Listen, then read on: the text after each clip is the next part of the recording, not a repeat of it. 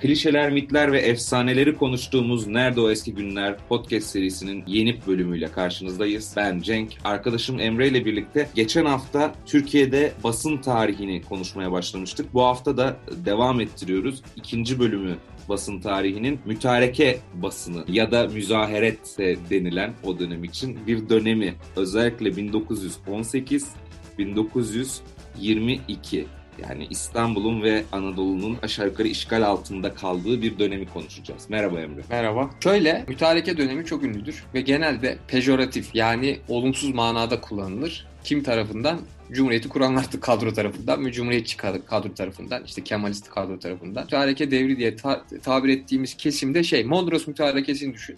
30 Ekim 1918 evet. ile Mudanya mütarekesi. Yani bir nevi kurtuluşa e, savaşların sonunda e, kurtuluşa erilen dönem olarak kabul edilir. Daha sonra hadi biz daha önce de yaptığımız bir programda İstanbul'un işgal altında kaldığını 5 yıla yakın bir süre yine aynı süreçler bu arada 1918'de Mondros'ta başlar. Ancak idari iletin de ele alınması 16 Mart 1920 İstanbul'un işgali diye kabul edilir. Zaten 11 Nisan 1920'de de meclis kapatılıyor.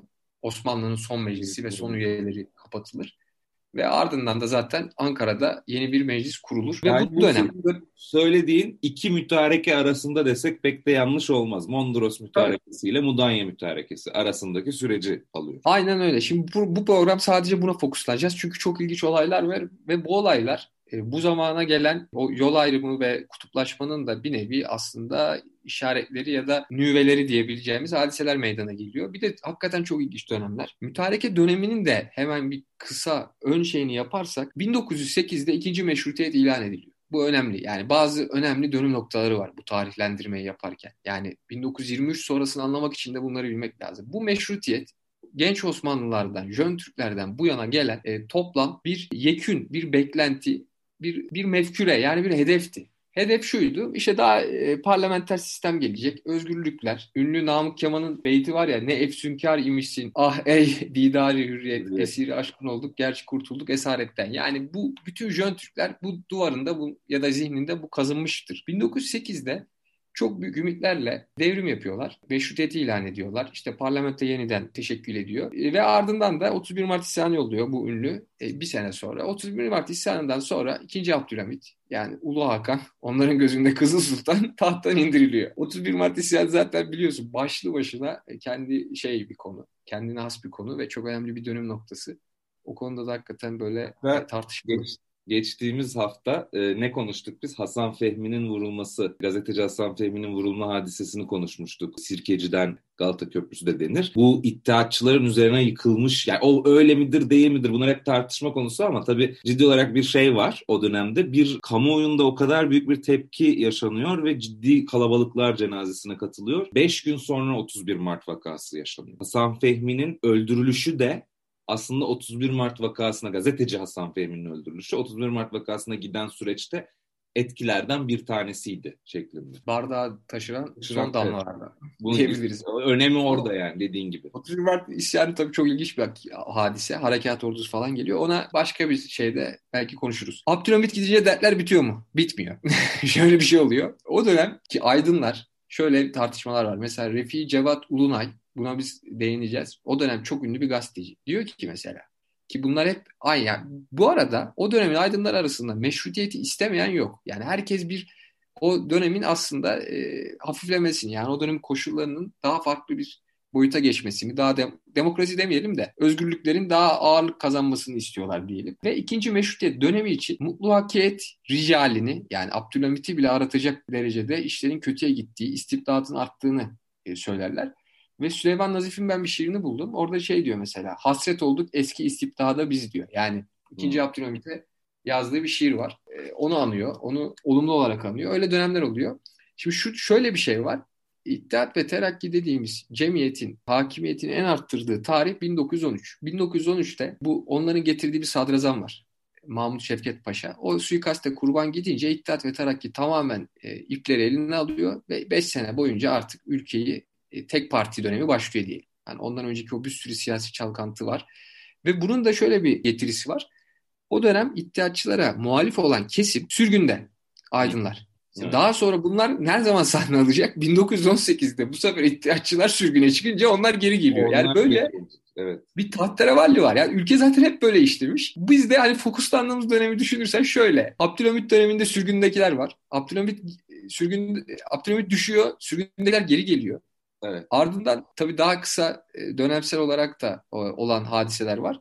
Ardından işte ihtiyaççılar artık hegemonyayı kurunca da bu sefer iddiaçı karşıtları sürgünde. Öyle. Hum Zamir'in Serencamı kitabında çok güzel Cemil Oktay şeyi anlatır. 1870'lerden bahsederken de bunu anlatır. Bu bahsettiğin meseleyi. Anayasacılar işte baskı altında daha sonra işte sultan değişimiyle birlikte anayasa tekrar gündeme geliyor. Bu sefer tam tersi. Bir kesim tekrar makbul oluyor, bir kesim tekrar sürgün. Yani bu sürekli devri daim olarak bu bahsettiğin yıllara da gelmiş. Belki bugüne kadar da sürekli bir devamı var bu hadisenin aslında Türk siyaseti. Şu anda şu anda da bunun yansıması var. Şu anda farklı bir şekilde e, tecelli ediyor belki. Ama o dönem daha keskin işte. Sonu e, ölümle veya sürgünle bitme ihtimali daha yüksek olan bir şekilde o zaman tecelli ediyor hadiseler. Şimdi biz şöyle e, İttihat ve Terakki dönemi kapandı. İttihat ve Terakki işte Birinci Dünya Savaşı'nda kaybetti. Ve İttihat ve Terakki'nin ünlü liderlerin hepsi sürgünde. Ve zaten hepsi biliyorsunuz sürgünde öldürülüyor. Öldürenler kim? İşte Ermeni e, şeyler, çeteler. E, Nemesis diye bir operasyon vardır. E, intikam tanrıçası galiba Nemesis. Evet. Ve bunlar işte Roma'da ölen var. E, Talat Paşa Berlin'de ölüyor galiba. Enver Paşa zaten başka o daha doğal yollarla Enver ölüyor galiba. şeyle ölüyor tabii e, mücadele ederken. O, aynen yani o Kafkasya'da ölüyor diyelim. Kafkasya'da. Diğerleri Batı ülkelerinde ölüyor. Bir, böyle bir İttihat ve Terakki'nin en önde gelen 9 kişisi orada ölüyor. Yani yurt dışında ölüyor o dönemin ardından. O da Ermeni e, genel olarak Ermeni çetesi tarafından öldürülüyor. Şimdi Türkiye'ye dönersek o, o zaman tabii Osmanlı'da 1918 sonrası basında bir ferahlama var. Artık savaş bitmiş. Çünkü savaş dediğimiz şey aslında şöyle. Savaşa girerken savaşın bu kadar uzun süreceğini Türkiye'deki yönetim düşünmüyor. Ve o 4 senelik dönem boyunca e, özellikle mali açıdan çok büyük bir kıskaca giriliyor ve e, basın üzerinde zaten çok net bir sansür var bu bağlamda. Hani daha önce bahsettik zaferlerden bahsedilir, mağlubiyetlerden bahsedilmiyor. Ancak bu ekonomik dar boğazdan çıkılamıyor. Yani ve bu 4 sene beklenmiyor yani. Daha kısa sürede neticeleneceği düşünüyor o zamanki yönetim tarafından. Ve 1918'de ki yani bu istibdat süreci diyebileceğimiz ağır sansür dönemi bittikten sonra basında bir ferahlama var. Şöyle bir veri var bu arada onu da paylaşalım. 1918 sonrası neşriyatlar yayınlanabiliyor. Tabii ki yine İstanbul merkezli ama Taşra'da da e, yansımaları var. Yani ta, Taşra'da da e, yerel ölçekli Taşra'da e, şeyler var. Neşriyatlar var. 1918 ile 1922 arası süreli yayınlar 764 tane olduğunu e, öğrendik. Bunun %71'i Türkçe. Şimdi buradaki önemli olan neden %71 Türkçe dedim? Çünkü daha önce hatırlıyorsan bir önceki programda 19. yüzyıldaki Osmanlı'daki neşriyatlar, gazeteler, matbuatların çok büyük oranı gayrimüslimlerin dilinde yapılmıştı. Ancak dönüşüm yaşladı. Artık Türkçeleşme çünkü topraklar kaybedildi. E, içeride de politika yeni Osmanlı politikası artık yeni daha çok Türkleştirme daha farklı bir boyuta geçti. Milliyetçilik farklı bir kulvara geçti. Ve artık Türkçe ve Türkiye'lilik yani Türk Türk olmak daha önemli unsur haline geldi. Çünkü elimizde kalan son şey bu oldu. E, politika, siyaset diyelim. Şimdi bu Orhan Koloğlu çok ünlü bir tarihçiydi. Onun çok güzel bir tanımlaması ve kitabı var. Kitabın adı Aydınlarımızın Bunalım Yılı 1918. Birçok aydın var Türkiye'de. Hepsi Osmanlı'dan kalmış. Orada ne yapacağız? Bu ülkeye şimdi ne yapacağız? Savaşı kaybettik. Şimdi bazı ihtimaller var. Bunların biri manda. Yani Amerikan mandası altına girmek. O dönemin önemli e, basında yer alan konuları bunlar. E, daha 1918'de şey daha net bir şekilde ortaya çıkmamış. Yani bu e, Ankara hükümeti diyeceğimiz milli mücadeleciler, tam bağımsızlıkçılar daha sesi daha az çıkıyor 1918 başlarında. O dönem mesela açıl o dönem çok ünlü bir e, cemiyet var. Bu cemiyet adı Wilson Prensipleri Cemiyeti. Biliyorsun Aralık 1918'de kuruluyor. Wilson Prensipleri biliyorsun hani orada daha çok Amerika'nın e, çatısı altında bir kurtuluş formülü ve bu çatı ve kurucuları ve yönetim kadrosunda çok ilginç isimler var. Daha sonra milli mücadelede de çok önemli rol alacak olan Halide Edip adı var var mesela. Evet, evet. Rus Nadi var. Wilson Prensipleri Cemiyeti şu an baktığımızda hani tam bağımsızlığa aykırı bir cemiyet gibi gözükse de dönem koşullarında alternatif çözüm arayışında olan insanlar için bir formül yani bir kaçış formülü. Bir de bu cemiyetten daha sonra bir iki ay sonra bu cemiyet dağılırken üç tane farklı kol var ayrılıyor. Bir milli mücadele yönünü seçen kol var. Halide Edip, Yunus Nadi gibi. milli mücadeleye karşı duran bir blok var. Ali Kemal, bunu bahsedeceğiz. Evet. Çok ünlü bir gazeteci dönemi. Geçen yayında biraz anlatmıştım. Aynen. Refik Halit Karay, çok ünlü. Daha sonra hani Cumhuriyet döneminde de rol almış. Ancak bu tabii ki milli mücadeleye karşı olmasının bedelini e, sürgünde ödemiş. 1938'e kadar yurt dışında kalmak zorunda kaldı. Ali Kemal bunu daha önce bahsetmiştik. Ali Kemal'e bir parantez açmak istiyorum az sonra. O 1922'de linç edilerek İzmit'te öldürüldü. O da öyle ödedi bedelini. Diğer bir çok ünlü isim Refi Cevat Ulunay. O da çok ünlü. O da 1938'e kadar sürgündeydi. Döndü ve hiç siyaset konularına girmeden Milliyet Gazetesi'nde olması lazım. Uzun yıllar gazetecilik yaptı ve yani normal bir gazeteci olarak öldü diyelim. Bir de ortada olanlar var. Daha tedbirli olanlar var. İstanbul'da yaşayan Ankara hükümetine karşı daha ılımlı olan yani ama tedbirli olan bir kitle var. Bunlar da çok ünlü gazetecileri sayayım. Ahmet Emin Yalman var. Bu o, o dönemki işte e, en ünlü gazetecilerden biridir. E, daha sonra Cumhuriyet'in ilk yıllarında da zaten bir sürü olaya yine girdi. Necmettin Sadak, Celal Nuri İleri gibi böyle isimler de var. Bu isimler e, daha ortada duran isimler. Şimdi şöyle o dönemki kırılma şu oluyor. O dönemki aydınlar için. İzmir'in işgali. Yani İzmir'in 15 Mayıs 1919'daki işgali bir kırılma. O zamana kadar aslında milli mücadele tarafı şey değil, yani güçlü değil. Ancak ortada bir Ankara yönetiminin yavaş yavaş ortaya çıkmasıyla İstanbul diyeceğimiz kesimdeki aydınlar arasında da bir bölünme oluyor. Kimisi Ankara'ya gidiyor, kimisi de İstanbul'dan Ankara hükümetini ve milli bağımsızlık mücadelesini destekleyecekler. Böyle bir ayrılma meydana geliyor. O dönem için bir sürü ünlü gazeteler yine var. Şimdi o dönem çok e, gündemde olan konu dediğimiz gibi Amerikan mandası olalım mı? Bunun gerçekten özellikle İngilizlerin veya Amerikalıların çat, yani e, yönetimi altına girmek isteyen insanlar var. Ya bu insanlar vatan haini falan değil. Ama çözümü öyle yarıyorlar. Çünkü Ortada mağlup olmuş, e, kötü durumda bir ülke var. Yeni bir çözüm yolu olarak da bunlar e, böyle güçlü bir devletin şey altına, şemsiyesi altına girmenin çözüm olduğunu düşünüyorlar. Hani onlara vatan haini deyip damgalamak biraz anakronik olur diye düşünelim ama tabii ki e, milli mücadeleyi seçenler ve tam bağımsızlık yolunda savaşanlar da daha cesur kanat diyebiliriz. Bu dönemde Gazeteler var mı? Var. İstanbul'da ünlü gazeteler var. İşte bunlar mesela en ünlülerinden birkaç tane söyleyeyim. Sabah gazetesi en ünlülerinden. Şu anki Sabah gazetesiyle hiçbir alakası yok. Peyam Sabah hatta. İşte bu mesela Ali Kemal'in olduğu gazete ve milli mücadeleye karşı en ağır yazıları yazan gazete. Özellikle e, Ali Kemal. Diğer bir gazete mesela o, o zaman İktam var. İktam gazetesi de o dönemki en modern gazetelerden biri olarak e, söyleniyor. E, böyle gazeteler var. O dönem işte İstanbul basınında e, Alemdar diye ünlü bir e, neşriyat var. Bu neşriyat, yani şöyle ikiye bölersek, yani milli mücadeleye karşı olan e, Alemdar gazetesi ve Refi Cevat Ulunay diye ünlü bir isim var. İşte e, Peyami Sabah'ta Ali Kemal var. Ve Ayde'de de o haftalık bir dergi, e, Mizah dergisi haftada iki gün çıkıyor. Orada da Refik Halit Karay sonra Türkçesi de yayınlandı. Yani Türkçe alfabeyle, Latin alfabesiyle çok sert bir şekilde milli mücadeleye karşılar. Bunun temel sebebi şu. Birincisi e, bunun rasyonel olmadığını düşünüyorlar. İkincisi iddiatçıların devamı olduğu düşünülüyor Ankara hükümetinin. Yani zaten isim olarak da e, pek çok isim oradaki iddiatçı aslında daha önce. Bu çok yanlış bir yorum değil ama hani o kötü miras onların üzerinde kalıyor diyelim. E, üçüncü bir şey de Bolşevik, Bolşevizm. Yani Bolşevizm ihtilali 1917'deki onlarla yani bu özdeşleştirme o zaman, var değil mi? O iddiatçılık ve Bolşevizmle özdeşleştirme aslında.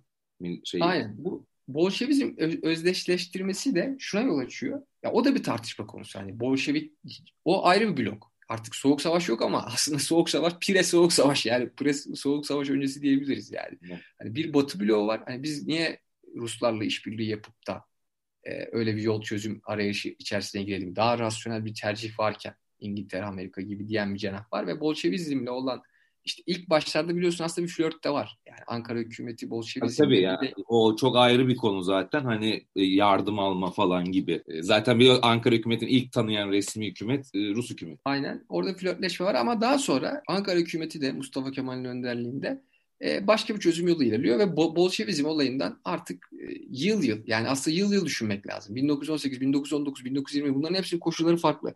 Ve Bolşevizm üstlerindeki Bolşevizm yaftasını atacak şekilde adımlar atıyor. O dönem işte mesela İstanbul basında da Bolşevizm yanlısı gazeteler de var. O dönem çıkıyor. Çok fazla yayın var. Ancak bu yayınların en önemli problemi nedir? Sermaye birikimsizliği nedeniyle yani mali sıkıntılar ana odak noktası olmak üzere bu yayınlar çok var ama e, çok kısa süreli. Yani 1900 yani Cumhuriyet sonrasında kalanlar çok az.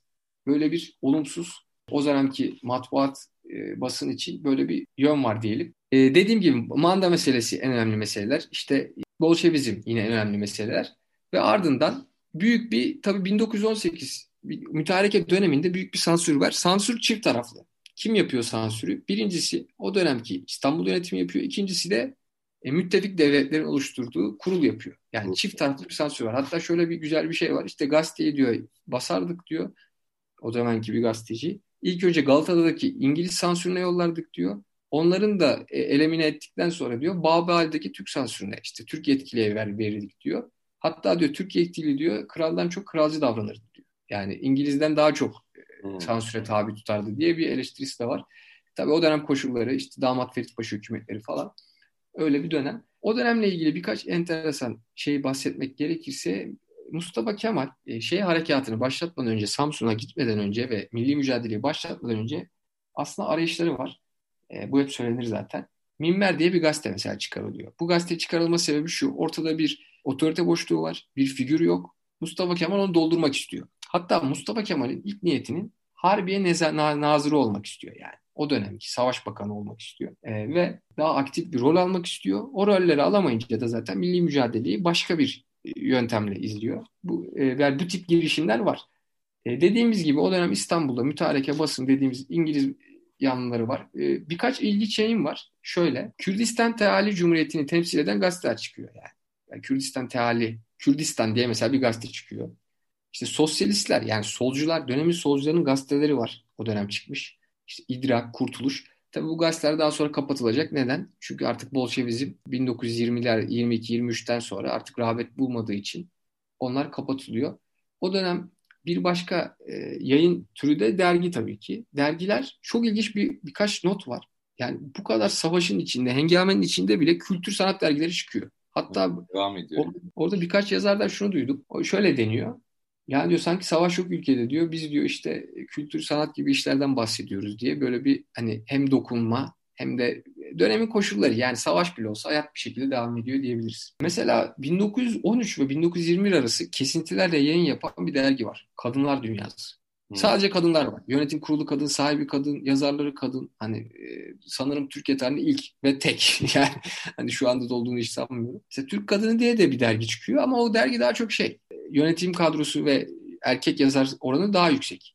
Hmm. Ama bu kadınlar dünyası ilginç. Yani bunu tabii araştırmak lazım. Ya o dönem tabii şey de var. Kadının da adını unuttum şimdi ya. 50 liranın arkasındaki kadın. Ha, o, o zaten yazar. Fat, he, şimdi Fatma Aliye Cevdet Paşa'nın kızı. Tabii doğru. Şimdi değil mi yani babası da aslında evet. muhafazakar bir tanzimat adamı. Fatma Aliye Türk feminizminin işte öncülerinden denir. O dönem öyle bir damar var aslında. Yani Osmanlı'da da hani şimdi biz mütarekeden bahsediyoruz ama biraz daha erken yıllarda da belirli işte protestolar yapılıyor, belirli yayınlar çıkarılıyor Fatma Ali önderliğinde. Tabii kadınların hem örgütlenmesi var hem de bu şekilde hani gazete olarak somuta dönüşmüş girişimleri de var. Ama tabii o dönemler e, pek irdelenmiyor ya da güdük kalmış araştırmalar ya da araştırılıyor pek bilinmiyor. Hani bu da olabilir. Netice itibariyle o dönem Ankara'da da bir basın kuruluyor. Çünkü Ankara'da da bu arada Mustafa Kemal çok önem veriyor basına. Yani o dönemki e, koşullarda matbuata, basına çok önem veriyor. Ve Ankara'da iki tane gazete var. Biri Hakimiyeti, Hakimiyeti Milliye. Bu gazete daha sonra Ulus'a dönüşecek. Adı Ulus olacak bildiğimiz anlamda ve 1971'e kadar yayın yapacak ve CHP'nin gazetesiydi yani. Tek parti döneminde özellikle. E, tam bir devlet gazetesi ama o dönem propaganda yapmak için o koşullarda e, önemli bir araç. Anadolu Ajansı'nı kurduğunu zaten biliyorsun.